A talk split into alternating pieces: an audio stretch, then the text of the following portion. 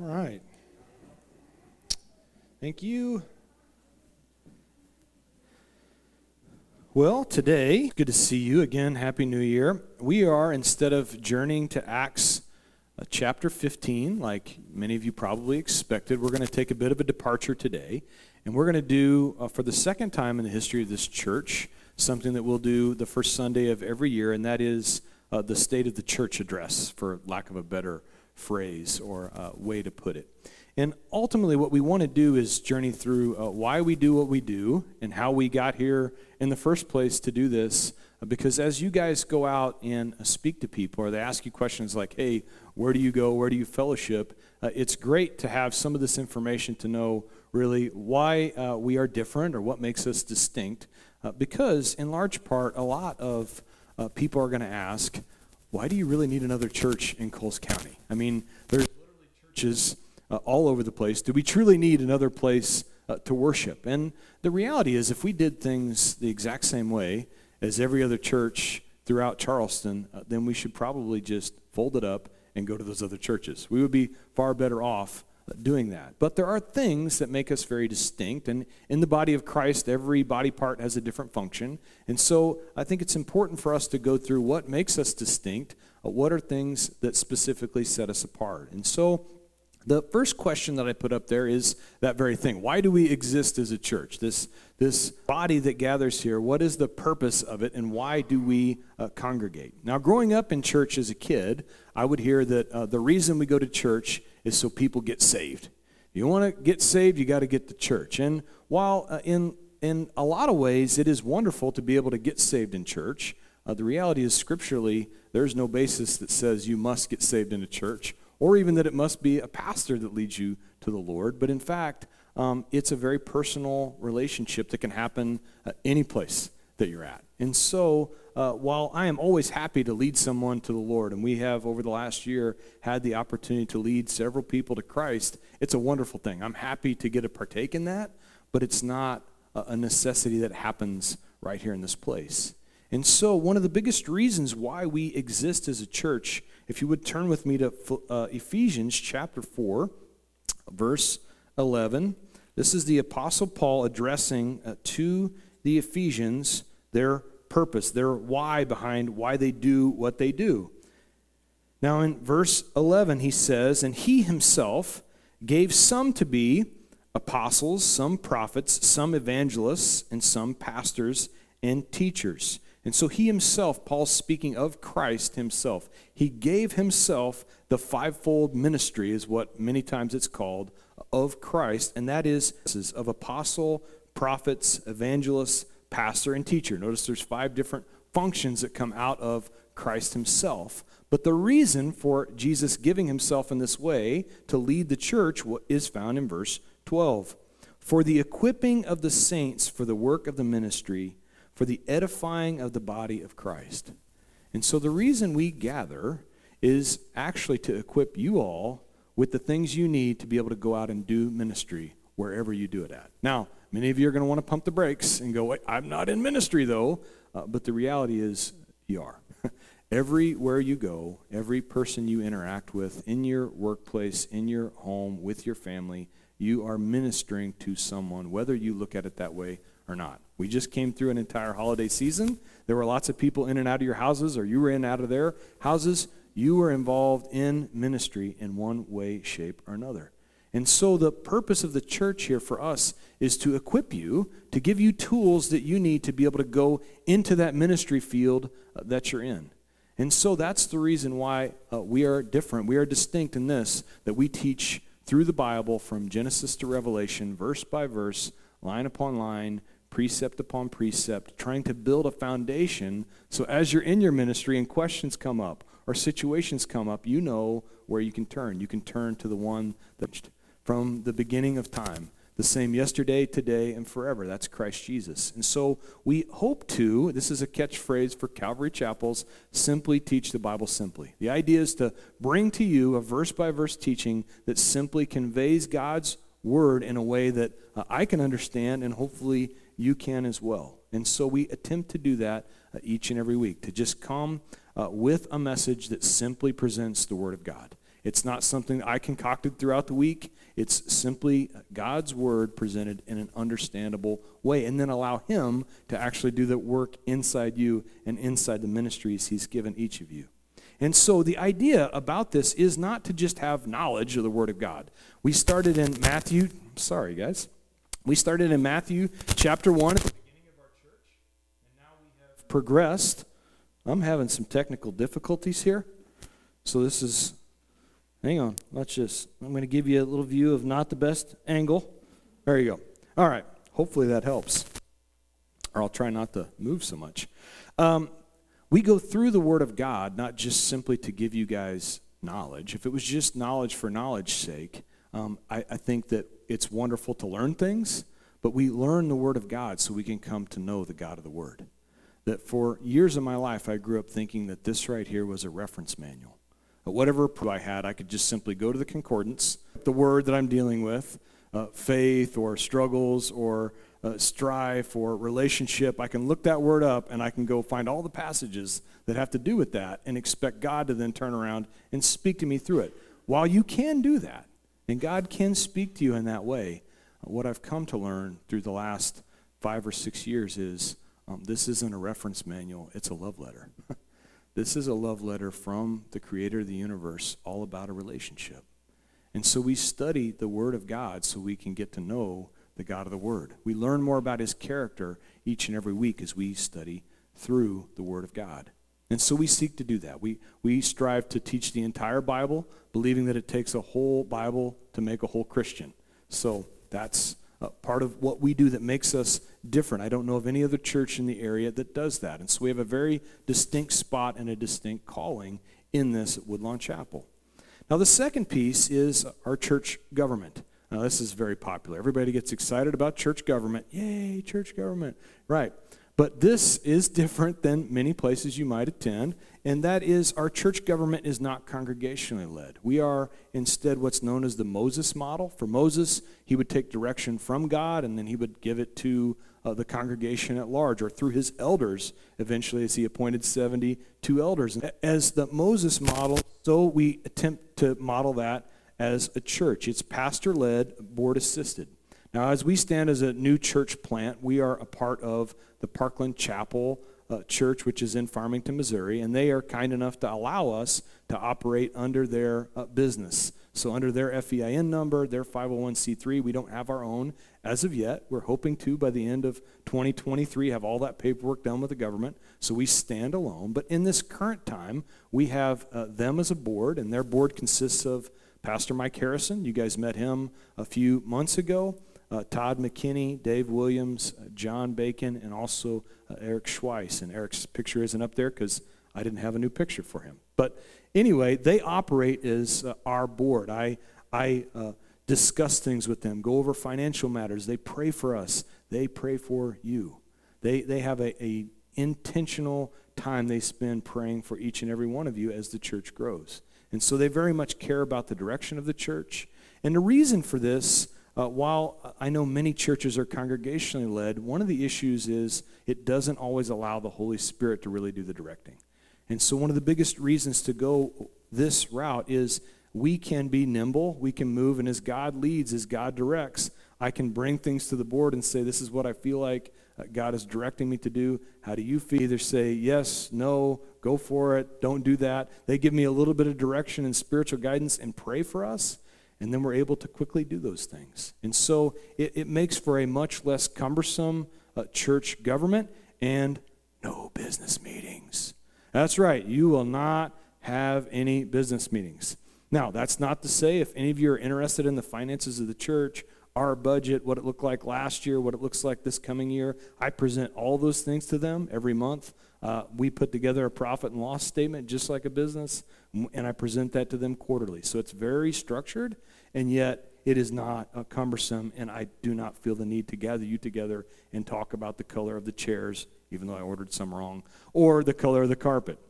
All right, so some of those things that have bogged churches down for years and caused tremendous amounts of arguments, uh, we just do not have those things. And so, if at any point in time you're interested, feel free to see me. We're always willing to share that information. Now, thirdly, a thing that sets us apart or makes us different or gives us a distinction is in uh, finances and giving. Uh, we do not ever ask for money. We don't have, have or operate any kind of fundraisers. So at no point in time, uh, if we are in need of anything financially, are we going to do a big campaign? There's going to be no thermometers. I wouldn't do a thermometer anyway. I think it's lame. Like the yodeler guys from The Price is Right. So if we do a campaign, which we're not going to do, it's going to be that guy that goes, and then falls off the cliff because that's just awesome, you know. But we're not going to do that. And part of the reason it doesn't, again, make passing the plate or that uh, wrong. Uh, and none of this, please don't misunderstand. Am I saying other places are doing it wrong? It's just the way God has led us uh, to. It's this idea that uh, Psalm chapter 50, verse 10 says that I own the cattle on a thousand hills. That's what God says.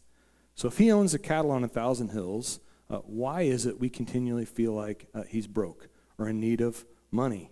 Uh, God's just bad at dealing with finances. And the reality is he's not. And so any need that we have financially as a group, uh, we take it to Jesus. We lay it at his feet and say, Lord, this is a need we have.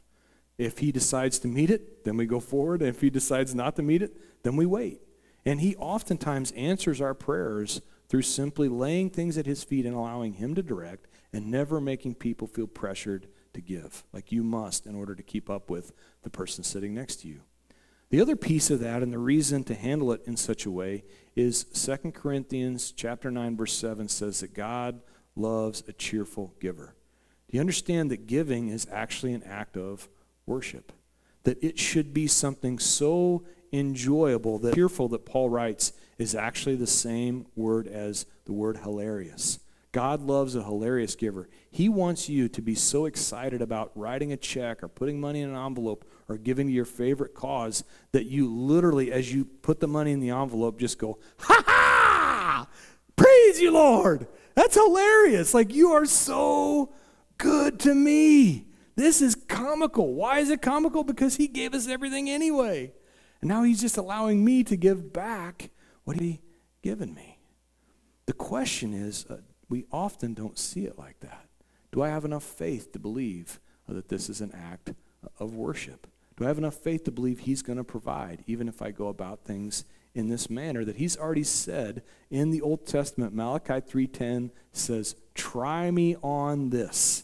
It's the only time in the Bible God says, hey, test me. Give me a little test and see that I won't open up the windows of heaven and pour out such a blessing you won't be able to contain it. Just give it a try. And so, for this reason, we don't hound people, we don't ask for things because it should be an act of worship, and we're thankful for the way God provides. Now, finally, a thing that hopefully sets us apart, and hopefully this is something that continues to grow in us as a church, and I want to commend you guys for doing this already, is that we strive to be unpretentious. The doors open, truly anyone can feel like they're welcome. And so we want people to come as they are, not leave as they were. We want to be a place that is unpretentious. And so oftentimes, as I share with you guys, uh, things come across hopefully straightforward, oftentimes vulnerable. And if it seems like it's uh, vulnerable to you, I can assure you to me, sitting here in this spot, it's very vulnerable. But the reality is, as I get to share and experience life, the things the Lord's putting on my heart, it, it, it's, it's me working out my salvation just the same way as He's working it out in you. And so if we can have this as a relationship where it's back and forth, it's, it's unpretentious. I'm not trying to sit up here like I'm God's gift to everything, but instead just very vulnerable, very straightforward. I believe we can continue to create this, this nature that Christ wants. The shortest verse in the New Testament is John 11 35. It's Jesus wept. Right? So here's Jesus, the God of the universe, crying over the loss of a friend. He was vulnerable. And he was all powerful, and yet he was also very human and very vulnerable. And Together we are working out this salvation with fear and trembling, is what Paul writes in Philippians 2. We're working this thing out. The idea should be we are working this out together. And I love this, uh, this phrase that I stole off the internet that pretense is birthed out of pride, but unpretentious living is the free. So if we desire to be a people that are humble, it, it is birthed out of living unpretentiously. Not better than anyone, welcoming everyone, again, coming as they are, not leaving as they were. So that's a little bit about what makes us uh, distinct. Now, then, moving on to the next topic uh, how in the world did we get here? Some of you are wondering that right now. How, how did we get here? How did we end up in this spot? Well, first of all, we are a, a church plant through Calvary Chapel, and that just simply means we are associated with Calvary Chapels. There's no financial connection. They don't tell us what to do, they don't give us any direction. But Calvary Chapel began in Costa Mesa, California in the mid 1960s, pastored by a guy named Chuck Smith. Chuck was uh, a denominational pastor for almost two decades, and he wasn't seeing God move at all in that area. And so he felt like he just needed to be done with ministry altogether, even though God called him into it. But as he was praying through this, he got the opportunity to, to preach at this small church in Costa Mesa, California, to about 25 people. So a small gathering. But what took place, and you can look this up if you'd like to, uh, in the years to come, was something called the Jesus Movement. That at that time in Southern California, all these uh, hippies that were essentially seeking something through drugs and rock and roll and pleasure uh, what they found is all those avenues are empty. On every single uh, vice that they could get their hands on, it did not produce anything that lasted until they ended up at Calvary Chapel. And so, by literally by the thousands, these young hippies came to know Christ at this small church in Costa Mesa, California. And within years, they were baptizing uh, kids and young adults by the thousands on a Sunday afternoon during their once a month uh, baptisms, which is this picture down here that you see with Pastor Chuck speaking. And so it was this very interesting dynamic, and even the beginning of contemporary worship music in churches. No church had actually experienced contemporary worship music until Pastor Chuck took some of these young hippies that just wanted to pour their heart out for Jesus and the way they wrote music. There's actually a movie that came out this last year called The Jesus Music. And so it's a cool uh, documentary about this change toward contemporary Christian music. So that is where we are associated with and how uh, they came about. And to this day, there are about 1,800 Calvary chapels spread from California all the way to the East Coast. Uh, not very many in the Midwest. Here in the Bible Belt, there's a lot, uh, you know, a lot of need out there for sure. But there are not many Calvary chapels until really you get to Indianapolis or you get back over to Missouri, where there's maybe 15 in the whole state. And so, definitely a spot that God has placed us in the middle of this uh, area of Coles County. Now, the way we got to a Calvary Chapel was in uh, 2015. Uh, a little bit of my story as we were uh, continuing through life in general. The, the, the goal of my life up to that point had really been uh, how successful can I be? How uh, successful can I be in business? and in life, and how can I, under the guise of providing for my family, how can I provide all of their needs and meet them all? And so uh, at the age of 25, I became a vice president of a construction company, one of the larger ones in the area. And by the time I was in my mid 30s, I was now a vice president of uh, Rural King, so a billion dollar corporation. By all, uh, by all outside views, it looked like I had made it. But the reality was, uh, I was traveling all the time, constantly gone. My marriage was on the rocks. I barely saw my kids. And so, as a result, um, in order to turn to something, I turned to alcohol as a dependency. I, I, needed some kind of an outlet. And so, what began as just simply social then became a, a daily occurrence in order to just get the, the pain, the feeling of failure uh, out of my mind. And so that was the that was the spot that we were in. I'd become a functional alcoholic essentially by the time 2015 rolled around and miserable in my career. And so, in an effort to restart, we packed up our family and I decided to go into business for myself. And we end up in this small town of Farmington, Missouri, because we were building a Rural King there at the time. And so I made friends with a few business owners. We had this great idea for a business. Everything looked great. And then we packed up and we moved our three children and our little family to Farmington, Missouri. And as we're there, uh, two days into the business, I found out that uh, I had been lied to. That the business I thought I was going to start and the finances they claimed to have uh, were not actually there. It looked good on the outside, but inside it was a far different story. And so now I'm in this spot where I've moved our family to a place three and a half hours away. We knew no one. The only people we did know were our uh, next door neighbors who I was in business with and soon to be out of business with. So a very tumultuous time. uh, needless to say, my dependency issues only got worse in this time. And so for uh, Angela, she had began to take uh, Cameron, our oldest daughter, to homeschool PE. And she was, uh, we were homeschooling her, not knowing what the school systems were like. And so she's at homeschool PE, and she begins to speak to some of the other moms. In case you don't know this about my wife, she uh, does not have a problem talking to people, very charismatic, lots of ways the opposite of me. So as she's speaking to these ladies about where they go and what they do, trying to just make some friends, they, the topic of church comes up. And they mentioned that they attend this small Parkland chapel. And uh, she comes home that evening and she asks if she could please, if we could all go together to church. To which I responded, uh, no, I am not going to go to church. Thank you very much. I'm good. Uh, but after several weeks of her asking and prodding, I could tell this is something that meant a lot to her. It would give her some social interaction, get the kids out of the house. And so I agreed reluctantly to go to uh, this church, having never actually seen it before. As we pull in on that first Sunday, we pull into a gravel parking lot alongside a highway into two green, and I mean, there's a picture on the bottom left, ugly green buildings. It looked like a cult.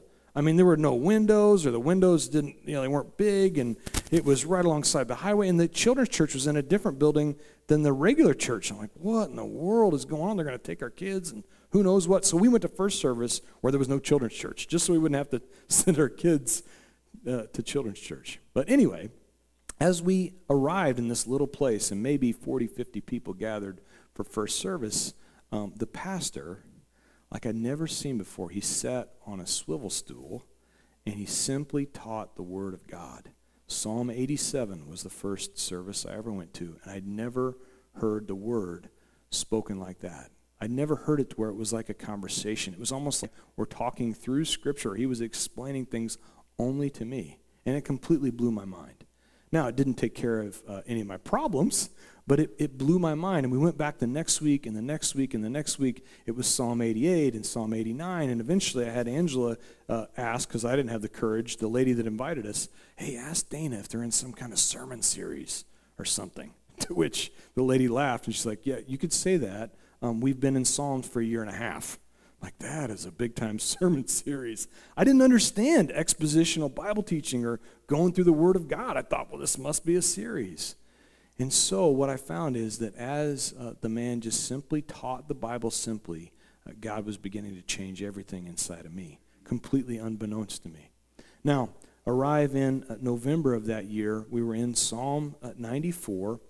And at that time, I was struggling trying to wrap things up with the business. It had gotten ugly at this point. Uh, money, anytime money gets involved, usually things get really ugly really fast. And so we were in this argument about how to end things and who would get what and I didn't have a job. So, I mean, not, it really looked bleak at the time. And so, uh, Pastor Mike is in Psalm 94, and this is the first time I can remember God really speaking to me on a personal level. And in verse uh, 12 of Psalm 94, he read, Blessed is the man whom you instruct and teach out of your law, that you may give him rest from the days of adversity.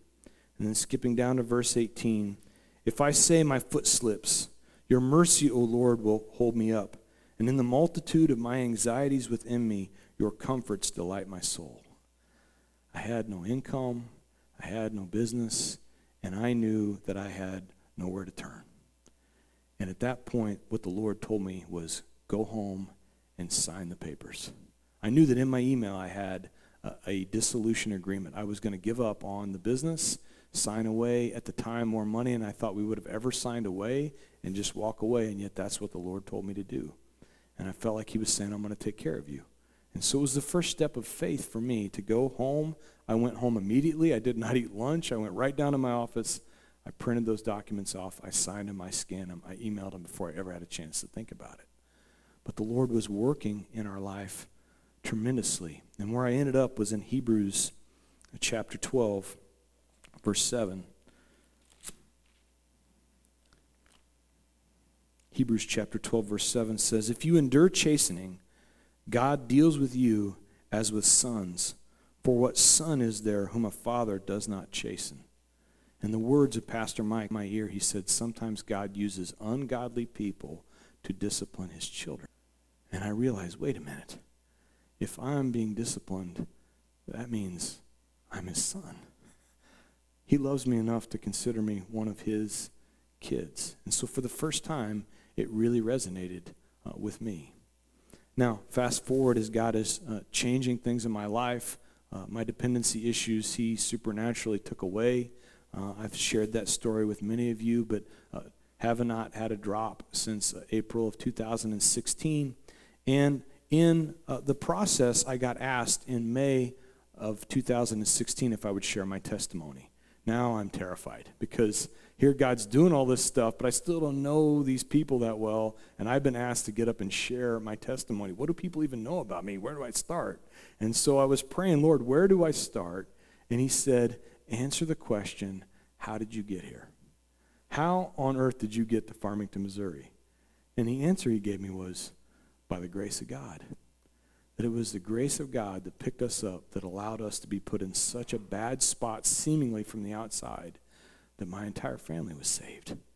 And so I was able to share on May the 4th of 2016 that it was by the grace of God that we ended up in that place. And so I did that. The following day, May the 5th, was our oldest daughter's uh, birthday, and we were going to take her uh, up to uh, campground, uh, to Yogi Bear campground next to Six Flags.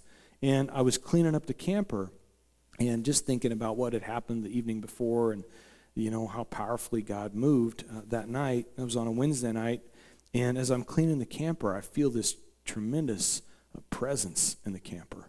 And, and it felt like uh, warmth, and yet it felt holy, is the best way to describe it. It was so powerful, I couldn't stand, and I had to just get myself down on the floor of the camper.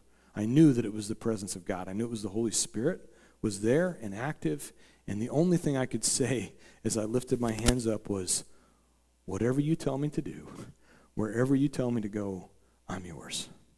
Anywhere you call me, Lord, I just want to serve you. Wherever you tell me, whatever you tell me. And this is what he said. He said, Feed my sheep. I said, Yes, Lord, I'll feed your sheep. And he said it again Feed my sheep. Yes, Lord, I'll feed your sheep. I don't know what that means, but I'll feed your sheep. Feed my sheep. Five times he had to repeat it. I think because I'm thick headed, he thought at some point I was going to forget.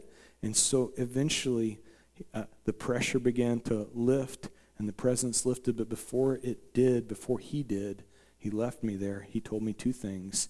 He said, Two years and everything is going to change. And the second thing he said was, Be prepared to move. So now I'm like all wiped out. I had to look like I saw a ghost. I saw the Holy Ghost. And uh, I was pale. We get in the truck. I hadn't said a word to anybody. We get in the truck to head with the camper up to St. Louis. And Angel says, Are you all right? I'm like, Yeah.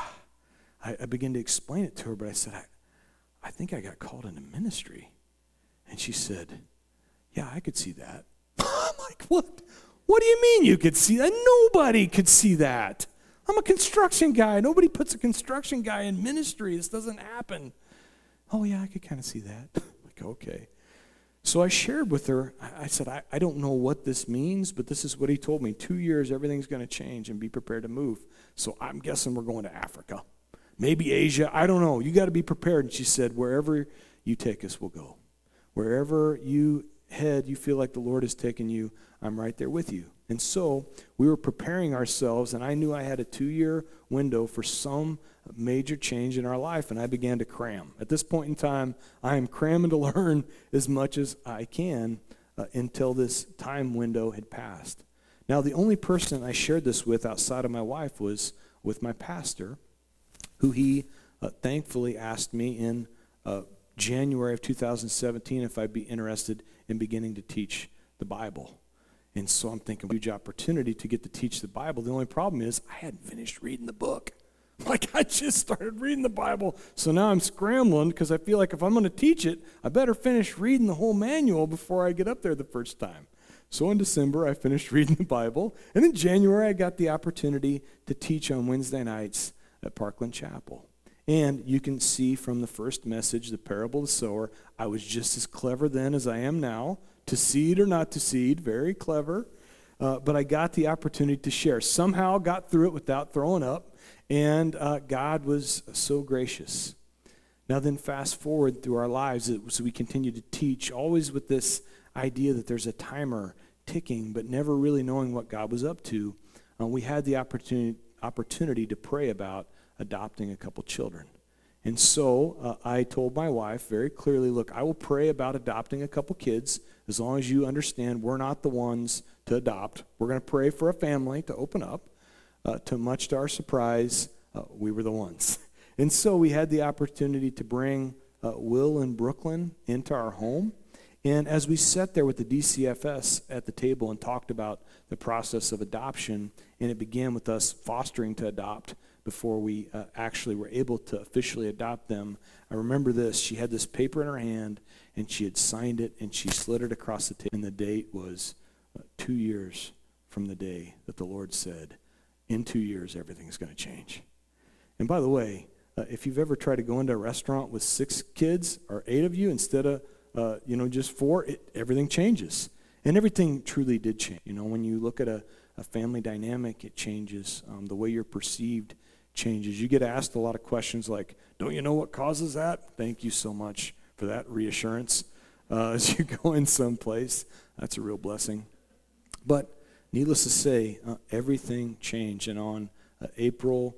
Uh, 19th of 2019, uh, Will and Brooklyn became official mem- members of our family. So there we are outside of the courthouse on adoption day. Now, that still meant the issue of the Lord said, be prepared to move, was at hand. So I thought, well, here's what God means. We must need to move houses in Farmington. And so we packed up our little family and we moved to a bigger house. If we didn't all fit. And I thought that I'd check that box. That is until 2019, at the end of the year uh, rolled around. Now, what uh, happened in 2019 is this. Hopefully, oh, excuse me, in 2018, let me go back. Uh, we saw uh, I was ordained in October of 2018. Also, tremendous growth happened at Parkland Chapel. Remember the ugly buildings? So thankfully, we painted the ugly green buildings brown. We actually added a building in between the buildings and another building behind to take care of all the kids. And this small fellowship of what was maybe 100 people on a good week uh, grew into 350 and then 400 people. And we added parking after parking after parking. And so we were seeing tremendous move by the Holy Spirit. And I became the assistant pastor there at Parkland Chapel. Now, fast forward to uh, January of 2019. Uh, at the end of that year, I had sent a random text that I do sometimes at the end of the year to my former boss, CEO of Rural King. He and I continue to become friends. And I'd been praying through this, and I really felt like God was telling me I needed to go and, and evangelize to uh, Alex Melvin. And so I sent him a little Christmas message, and he responded and asked if I had time for lunch in January of 2019. I thought, here's my opportunity. I'm going to get to go evangelize to the CEO of this company. This is awesome.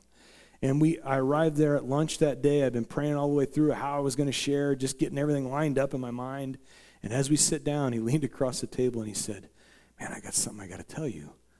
In March of this last year, I accepted Christ. And I, I don't know exactly what to do from here. I'm like, Well, crap, that was what I was going to do. Like, now I don't know what to do. I'm worried about you worried about me. But it was this awesome uh, lunch meeting where he just shared what God was doing in his life and, and what he was being convicted about inside this company and not knowing what to do culturally to turn things around. A business that was driven by profits and money. Now, how do we drive things to where we actually care about people? So we ended the meeting there and we, we transitioned our relationship into more of a, a friendship, discipleship opportunity over the next several months to where in May of 2019 I'd sat down to meet with him again and he said, You know, I feel like the Lord is telling me to offer you a job. I said, Well, thank you very much. I have a job. I have my own business now. I don't really need a job, but I will pray about that. So thank you. I came home. I told Angela we were getting ready to go on vacation that next week. I said, Hey, uh, I've been offered this spot. I'm not really interested, but uh, would you pray with me about that as we head to Florida on vacation? To which she said, No, I'm not going to pray with you about that. Like, I don't, I don't even think you can do that. I think you have to pray if I ask you if you'll pray. And she said, I, I, we have a great thing going on here. I, I love where we're at. I don't want to pray about going to Charleston and moving back because what if he says yes? And so eventually she prayed about that. And what happened over the next several months as we were praying about what God would do is uh, every project that we had as a construction company had an issue. Every single one had a problem. I mean, we could have withstood one or two problems, but literally out of nine or ten projects, they all had some kind of an issue that affected us financially. And then, because I'm again hard headed, I thought, maybe God's trying to tell me something. Maybe He's telling me supernaturally that this is time uh, to be done with this season. And so in September of 2019, I took a position uh, part time with Rural King and also closed down Ashley Construction throughout the remainder of the year, knowing that God was moving us back here. Again, not knowing exactly where or when or how. So we began to talk about this in September. Uh, what do we do about this church? You've been called into ministry. We know that verse by verse Bible teaching definitely has a spot in Coles County. We feel like we have something to offer, and the Lord's directing us here. So maybe we're just supposed to start a church in the basement of our house. That, that's the way most Calvary Chapel started. They started in someone's basement. And so, Lord, provide for us a house. That's what I'm praying about. Where are you going to tell us to live? You know, what spot in town? We, we knew Charleston was a spot, but where? And so then he took me to Hosea uh, chapter 1. I know that's a spot you guys frequent a lot, probably, but I ended up in Hosea chapter 1, verse 3. And the word of the Lord came to Haggai the prophet. I said Hosea, I meant Haggai. Haggai the prophet saying, Is it to yourselves to dwell in your paneled houses, and this temple lie in ruins? Now, therefore, thus says the Lord of hosts, Consider your ways. You have sown much and bring in little. You eat, but you do not have enough. You drink, but you are not filled with you, are, you drink, but you are not filled with drink. You clothe yourselves, but no one is warm. And he who earns wages earns wages to put them in a bag with holes. Thank you, Lord. Thus says the Lord of hosts, consider your ways. Go up to your go up to the mountains and bring wood and build the temple, that I may take pleasure in it and be glorified, says the Lord. And so what the Lord told me very clearly was, you find the church, I'll find you a house. Stop worrying about your paneled houses so much. And so I immediately put the brakes on looking for a house, and we began looking for a church to go to. And uh, within just a month or so, we wind up here on the property that is now Woodlawn Chapel, the Lord's house that had been sitting empty uh, for years. And so in December of 2019, we purchased this building, only to, after the fact, for my pastor to say, you know, uh, no one that I know of in the history of church planting has ever bought a church before anyone ever showed up. I'm like, that would have been great if you would have told me that before I signed the contract. Thank you, Pastor. He's like, no, no, I think it's a great step of faith. I've just never before. So, needless to say, uh, God was good. And what I uh, proceeded to do was live in a camper right out here on the side of the church while I traveled back and forth between Missouri and Mattoon to work. And God even provided for the utilities to be paid for for this place because Rural King didn't have to pay for a hotel. They picked up the utilities on the building. Again, God provided. So as we now had a church uh, God provided a house for us just around the corner a few months later, so we're now in the neighborhood. He was good to his word, always faithful to what he's about. Uh, the issue came is uh, what about a worship team? And I had tried to uh, plan and plot and figure out who to invite and who to ask, and every single door it seemed that had opened uh, got slammed shut. And so, as the time was nearing, and it's now uh, August of 2020, and we planned, intended to have our first service in September, uh, no worship team. And so I began to think, look, we're going to hit play on YouTube videos, or you're going to get me singing uh, sounding like some horrible classic rock singer. Like it's not going to be good for anybody.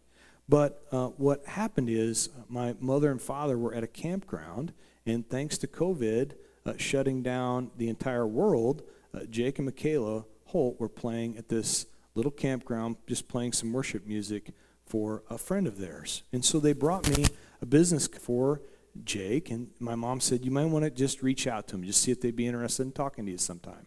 And so we reached out. Thankfully, they answered the email, and we sat down and uh, met with them around our kitchen table. And I proceeded to talk to them not asking them to come and be worship leaders because I didn't want to beg and seem desperate, but just say, Lord, would you please work in this? I said, We've got some open dates if you guys would be available to filling any of their openings. They said, Well, wh- what kind of open dates you have? And I said, Well, pretty much uh, all of the rest of this year. And then the following year, we don't have anybody pegged for anything. So there's a lot of open dates, but feel free to fill in any of those you would like to fill in. And uh, Jake graciously said, Well, I'll pray about that. And uh, by Wednesday that following week, he said, uh, Michaela and I prayed about this, and we would really like to lead worship at Woodlawn Chapel. And I was just blown away by God's graciousness and his goodness. And I cried the rest of the way to work because he was so good in the way he provided. Now, uh, the only issue is I'd never actually heard him play worship music before. So thankfully, the next week they came and and uh, we were praying, Lord, would you please just give us a, a couple, a young couple preferably, and would you just uh, please help them not to suck? That was really our prayer. Like if if they could be, if they could just not be terrible. So then when we showed up here and, and they said yes, again we were just blown away. Like not only are they not terrible, they're fantastic. They're professional musicians. So uh, God knew that we needed, and He provided again uh, for a need. And so on September the 13th of 2020, uh, we had our first service here at Woodlawn Chapel, and to our surprise, people actually came. And uh, Proverbs chapter 16, verse 9 says that uh, man plans his way, but God guides his steps. And so we, we did that. We planned for September the 13th and said, Lord, uh, guide our steps. But here we are, we're planting literally a church in the middle of a pandemic. I mean, are you sure this is a spot for us to be? In Philippians chapter 3, verse 7, uh, I love this series of verses, but what I drew out of this was that uh, following Jesus gives us the ability to leave everything, to live through anything, so that we and others can gain the greatest thing. That's what following Christ looks like. It gives, he gives us the ability, He empowers us to leave the comfort of our homes and our situations to be able to live through anything that could come at us so that not only others, but so that we too can experience the grace of God. And that's precisely what's happened so far through this first year and a half at Woodlawn Chapel. Now then, that got to this spot where we're in. Uh, where then are we headed? What does it look like uh, looking back on this past year, and then where are we going to be headed into the next year? Well, March of 2021, uh, what we saw is we had our first baptisms taking place at the church. Uh, when I shared a State of the Church address with you last year, I said, This baptismal behind me is going to be open, hoping and praying that it would actually be open. This used to be a piece of drywall behind my head. It was all closed off, and it looked kind of scary back there, an old green bathtub. And so thankfully, the Lord's provided, and now we have a beautiful, newly finished white tub back there, and it's all opened up, and we were able to have several baptisms the last year with even hot water. I might add. And if I'm not careful, not too hot of water. We had a hot tub at one point in time. So we figured out how to regulate things, thankfully. And then in April, we had our first ever agape feed. Uh, several of us gathered right here. We moved the chairs out, and on Good Friday, we just came together and got to enjoy a meal together as we enjoyed a Good Friday service. Then in July, we took the first uh, youth group to church camp, Camp Eagle Sky, down in southern Missouri. There's the girls all gathered together, and uh, the boys, it was not as good of a picture.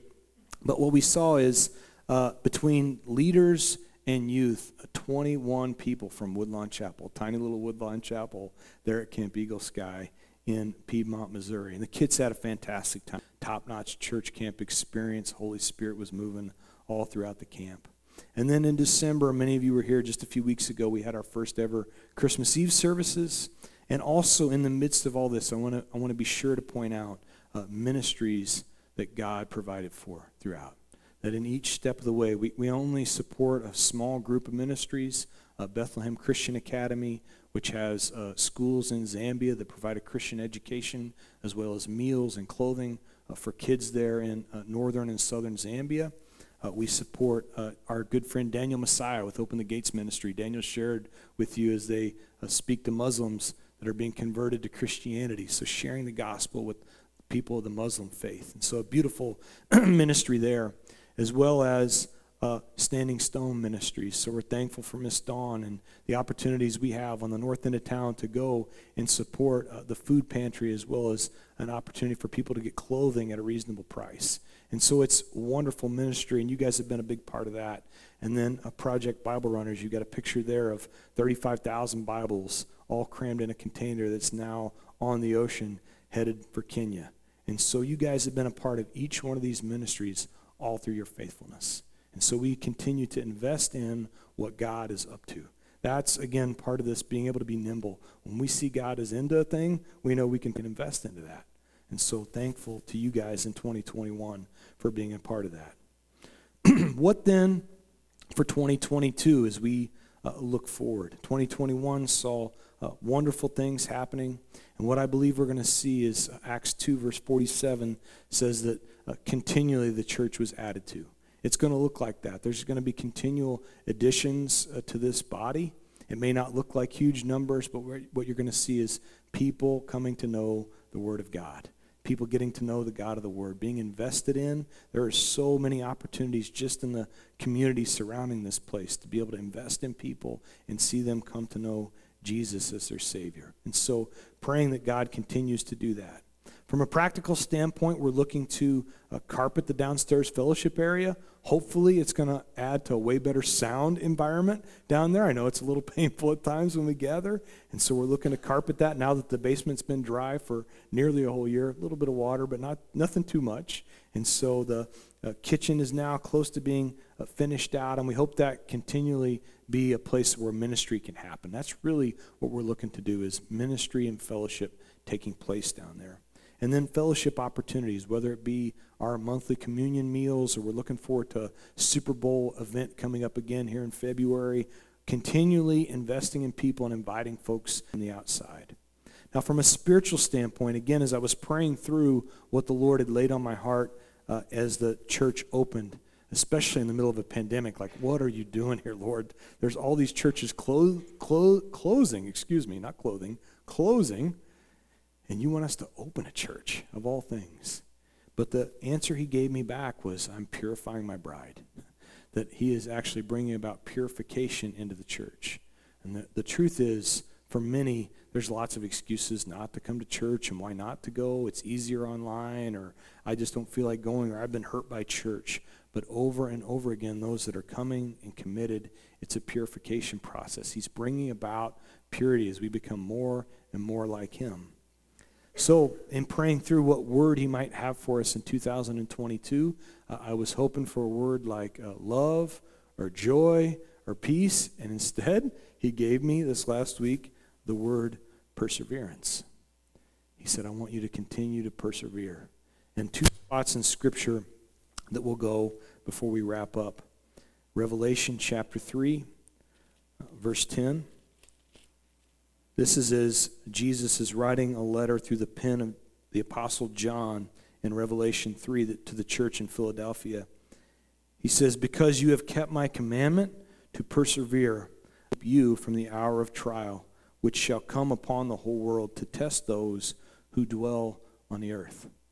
Persevere is the word the Lord has given us to keep us from the hour of trial. Now, the other words he gave to the church or the direction he was giving to the church in Philadelphia in this section. I won't take up a bunch of time, but if you look at verse 8 specifically, what you see is he says to the church, I know your works. See, I have set before you an open door, and no one can shut it. For you have little strength, have kept my word, and have not denied my name. Three things he communicates there to this small church in Philadelphia. First of all, was I've opened a door. I've opened a door to share the gospel. For each and every one of you, He has opened a door for ministry to take place. He has opened a door to share with people. The second thing you note in verse 8 is He says, You have little strength. That is actually an encouragement, and here's why. We, apart, we are not strong. Together we are. In Christ, we are strong. A lack of strength means we have to rely upon Jesus for our strength. Oftentimes, when we get in the middle of a situation, we can feel like, I don't know where to turn. I feel so, I feel so helpless. That's right where Christ wants us.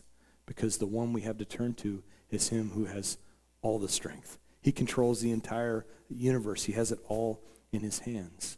so the final thing he shares in that verse 8, he says, You have kept my word and not denied my name. I want to encourage you to not deny the name of Jesus. I've shared with you before, it is powerful. You can speak about God, you can speak about spiritual things, but I want to encourage you when you're in a conversation, feel free to share the name of Jesus. It's powerful. Don't believe me? Drop that thing in a conversation and see what kind of reaction it gets. You'll find people will back up, their eyes will open, but there'll be others that are eager, willing to receive. Tell me more. Why can you speak like that? How can you say things in, in this way? So do not deny the name of Jesus. Be faithful to it, and he'll be faithful to you. And then finally, it's perseverance. Continue to just do what you do day in and day out. Oftentimes we can get bogged down when we persevere. I don't feel like I'm doing any good. I feel like I'm spinning my wheels. And what Jesus told me this week was persevere, keep going, keep pressing. And the last place I'll take you in Scripture is specifically on perseverance. Romans chapter 5, verse 3.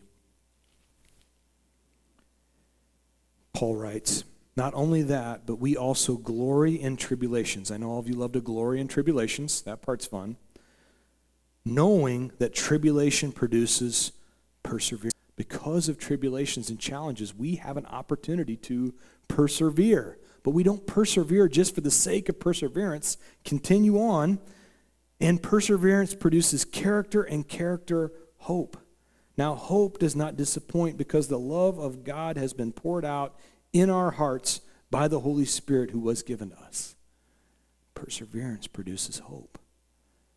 And the truth is, folks, as we interact with people, most of them lack hope they turn to all kinds of things, whether it's their phone or drink or drug or a pill or TV, whatever they're turning to, they're turning to because they just want to shut it off. They don't have hope. I can tell you when I struggled with dependency, it was because I did not have any hope that it could be any better. This is as good as it's ever going to get. And so there was no hope. But in the midst of perseverance, of striving, of, pressing into Christ Jesus, allowing Him to be our strength, in this spot we can have hope, and we are it. We are the only light that exists in this dark place. And so, even a small light lights up an entire room. You can have hope as you persevere. And the word that Paul uses here for hope, I think it's important to point out, it means blessed assurance. It is a promise of things to come. Hope, like I hope I get a cheeseburger today for lunch. Like that, that's not that kind of hope. It's a hope like I know my dad already has things taken care of. I know that someday there's something better, that I am here for only a short period of time. Thank you, Lord, for putting me here in this spot. Let me be a light while I still have time. That's the kind of hope that we can be in 2022. And so, Father God, we thank you, praise you for what you're up to. We thank you for giving us the ability to persevere. Lord, we thank you for a hope that does not disappoint, a hope that is blessed assurance. Father, would you continue to impress that upon us as we're in the midst of our situation? Because it sounds really good on Sundays to talk about perseverance until Monday shows up. And then it feels like Groundhog Day all over again, Lord. We need you. Please be our strength. We have little strength, and yet we will not deny your name. Lord, help us. Give us the ability to persevere and cling to the name of Jesus. Your very name means Jehovah is salvation. Thank you so much for the promise of salvation, that we know that we have a future and a hope in you. In Jesus' name, amen.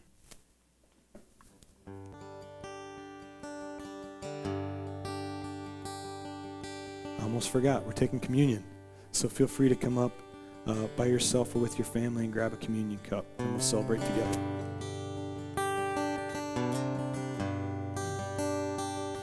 Every time I try to make it on my own, every time I try to stand and start to fall. And all those lonely roads that I have traveled on, there was Jesus. When the life I built came crashing to the ground. When the friends I had were nowhere to be found. I couldn't see it then, but I can see it now. There was Jesus. In the waiting, in the searching, in the healing and the hurting, like a blessing buried in the broken pieces. Every minute, every moment, where I've been and where I went, even when I didn't know it or couldn't see it, there was Jesus.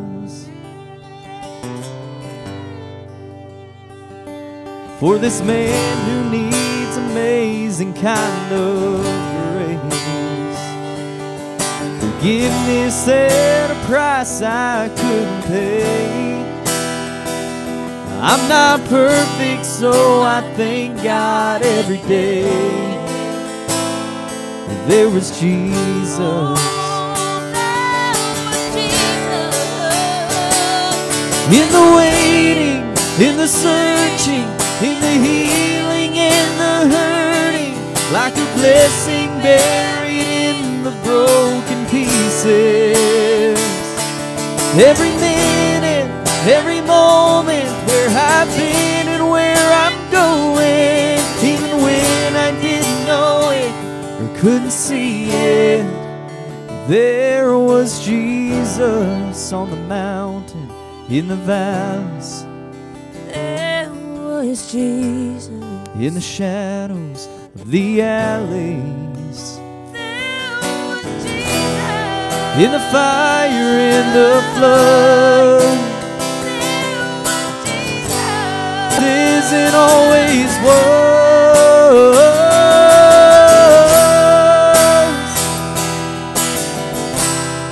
No, I never walk alone.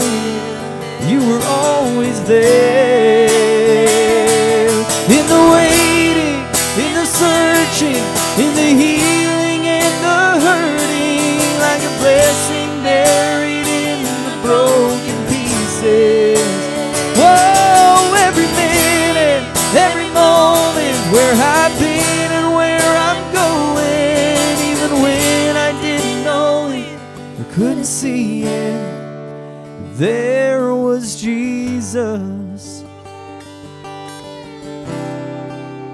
There was Jesus. There was Jesus.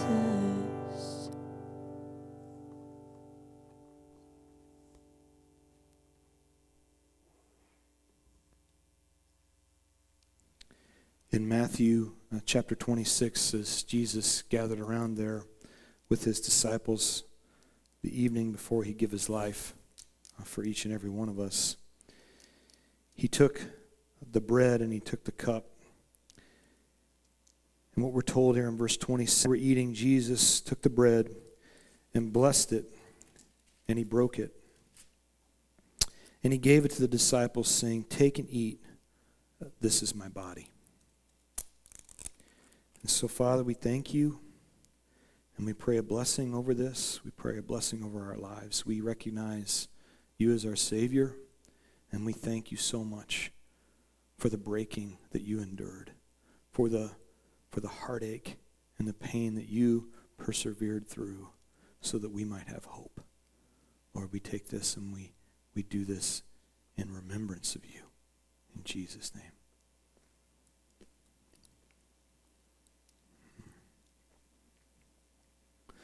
On that same evening, he took the cup and he gave thanks and he gave it to them, saying, Drink from it, all of you, for this is my blood of the new covenant, which is shed for the remission of sins.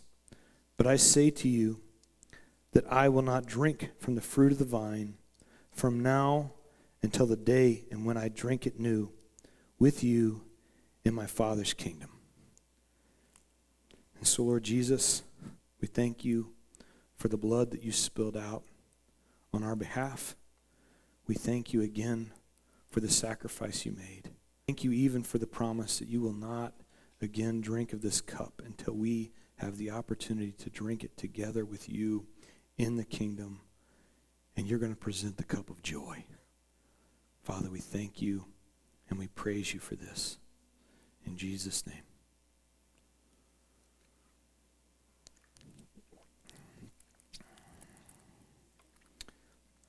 Verse 30 in Matthew 26 says, And when they had sung a hymn, they went out to the Mount of Olives. So let's stand and sing a hymn together.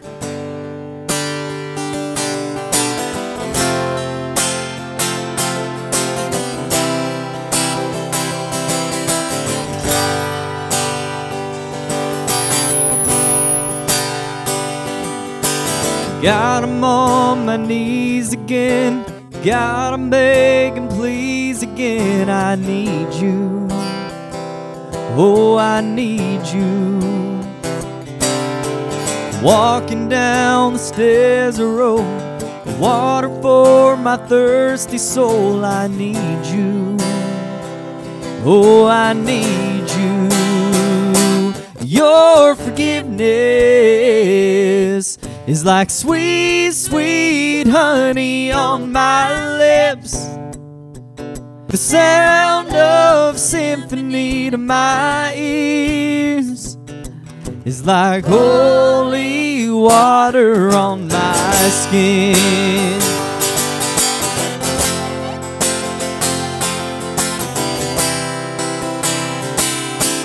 Dead man walking, slave to sin. I want to know about being born again. I need you. Oh God, I need you. So take me to the riverside. Take me unbaptized. I need you. Oh God, I need you. Oh, your forgiveness is like sweet, sweet honey on my lips. Like the sound of symphony to my ears. It's like holy water on my skin.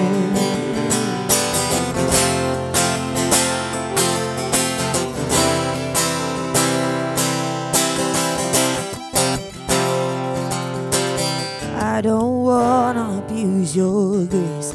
God, I need it every day. It's the only thing that ever really makes me wanna change. I don't wanna abuse your grace. God, I need it every day. It's the only thing that ever really makes me wanna change. I don't wanna abuse your grace. God, I need it every day. It's the only thing that ever really makes me wanna change. I don't wanna abuse your grace. God, I need it every day. It's the only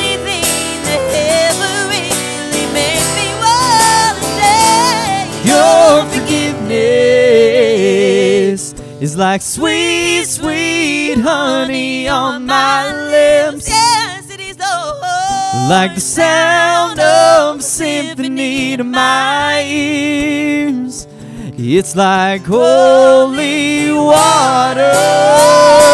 Your forgiveness. Oh, it's like sweet, sweet honey on my lips. Like the sound of symphony my like holy water on my skin. It's like cold water on my skin. It's like holy water. And the church says, Amen. Woo! All right. Praise the Lord. Thank you, guys.